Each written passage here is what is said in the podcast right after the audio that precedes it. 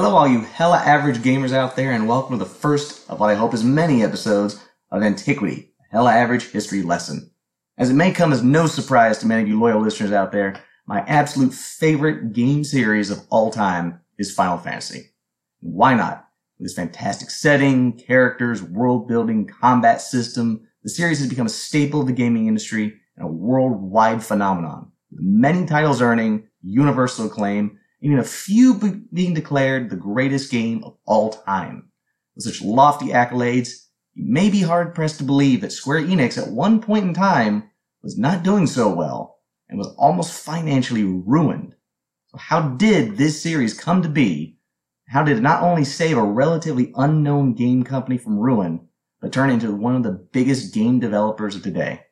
Well, to answer that question, we're going to have to drive all the way back to the 1980s, to the far off land of ramen and hentai, known as Japan. We first have to travel to the 1960s, where in November of 1962, in Hitachi, Ibaraki, Japan, a young man was born by the name of Hironobu Sakaguchi. There he attended Yokohama University where he studied electrical engineering, and it was there that he met Hiromichi Tanaka. The two would later drop out mid semester of 1983 to get on the ground floor of the then bustling video game industry, which was beginning to see a resurgence thanks in no small part to Nintendo. Sakaguchi found himself a part time employee of a relatively small game company known as Square. Now, at this time, Square had been developing several titles ranging from racing games and platformers to simple RPGs for the Famicom. Such titles included 3D Battles of World Runner and King's Knight. Everyone remember King's Knight? No? Only the fuck do I. That shows you how uh, how bad off they were back then. In September of 1986, Square spun off from the Den Yu-Sha Corporation and became an independent game company officially named Square Co. Limited. Sakaguchi then became a full-time employee as director of planning and development of the company. Sakaguchi helped develop several titles for the Famicom, but found little success as his games failed to find much of an audience. This caused Sakaguchi to question his chosen career path and whether he was qualified to be a game writer. Square was also on the rocks with declining game sales and lowering profits. The company was in the red with no foreseeable turnaround in the future. And unless they developed a hit game, and soon, they would have to declare bankruptcy and shutter their doors indefinitely. In 1987, Sakaguchi pitched an idea. He wanted to make a new RPG, drawing inspiration from such successful titles as The Legend of Zelda, Ultima, and even the flagship series of their chief rival Enix, Dragon Quest. He had been wanting to make an RPG for some time now, but fearing low sales, Square had turned him down. However, with not many prospects on the horizon and the success of the Dragon Quest series, Square decided to roll the dice and give Sakaguchi the go ahead to make his game. Sakaguchi began work immediately. Not only was this title important for the future of Square, but for Sakaguchi as well. If his game failed to be a success, Sakaguchi planned to leave the video game industry and re enroll at university. The game was originally to be named Fighting Fantasy, as Sakaguchi was adamant that the title of the game contained the initials FF, which, as he stated, sounded good in Japanese. Unfortunately, Fighting Fantasy had already been taken by a role playing game book series of the same name. Sakaguchi then decided to dub the game Final Fantasy, his possible final entry in the industry. Final Fantasy was developed by a team of seven members Square had dubbed the A Team. And although B.A. Baracus was not included, members included Akitoshi Kawazu, who helped develop the battle system. Kawazu developed the system based on the extremely popular Western tabletop RPG Dungeons and Dragons, of which he was a fan.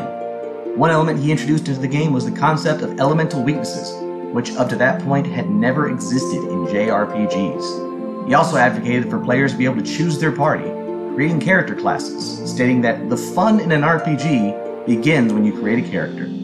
Sakaguchi agreed. Another member was Kenji Torada, who helped develop the setting of the game based on the story provided by Sakaguchi. Torada was said to be heavily influenced by crystals, which would go on to become a staple of the series.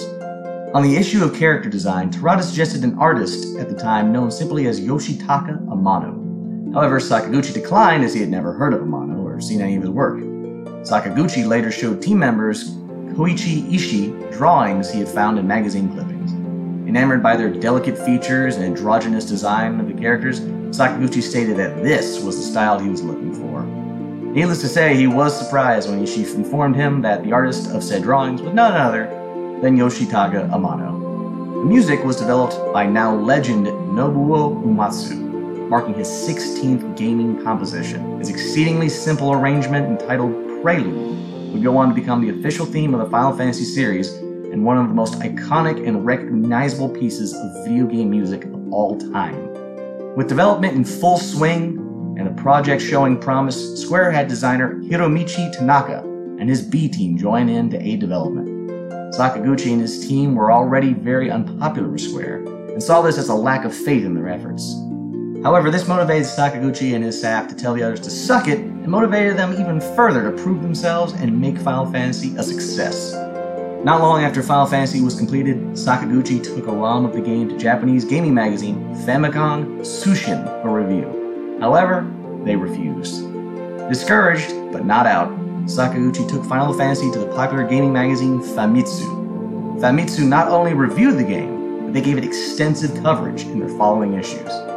With release drawing near, Square planned a modest release of only 200,000 copies for the Famicom. However, Sakaguchi pleaded for them to double copies to 400,000 in hopes of a possible sequel. Square agreed. On December 18, 1987, just in time for the holiday shopping season, Final Fantasy was released to the public for the Famicom game system.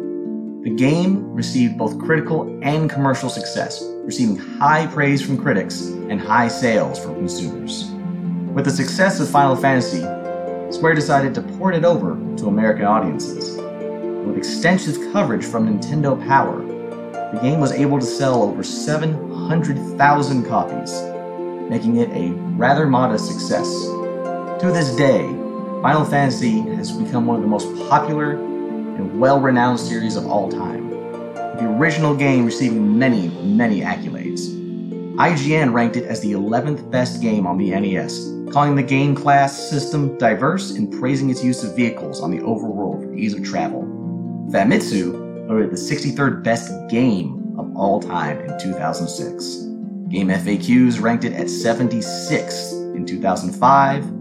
Nintendo Power ranked it 49th in their top 200 best games of all time and the 19th best NES game in 2008.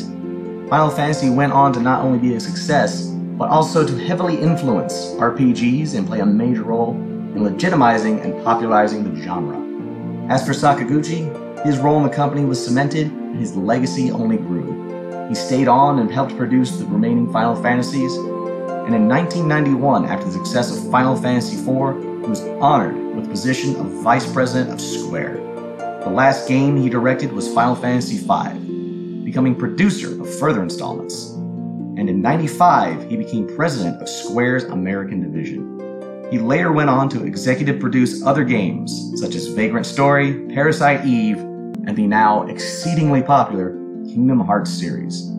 He even makes a cameo in Birth by Sleep as Master Eraqus, the mentor to the three main characters.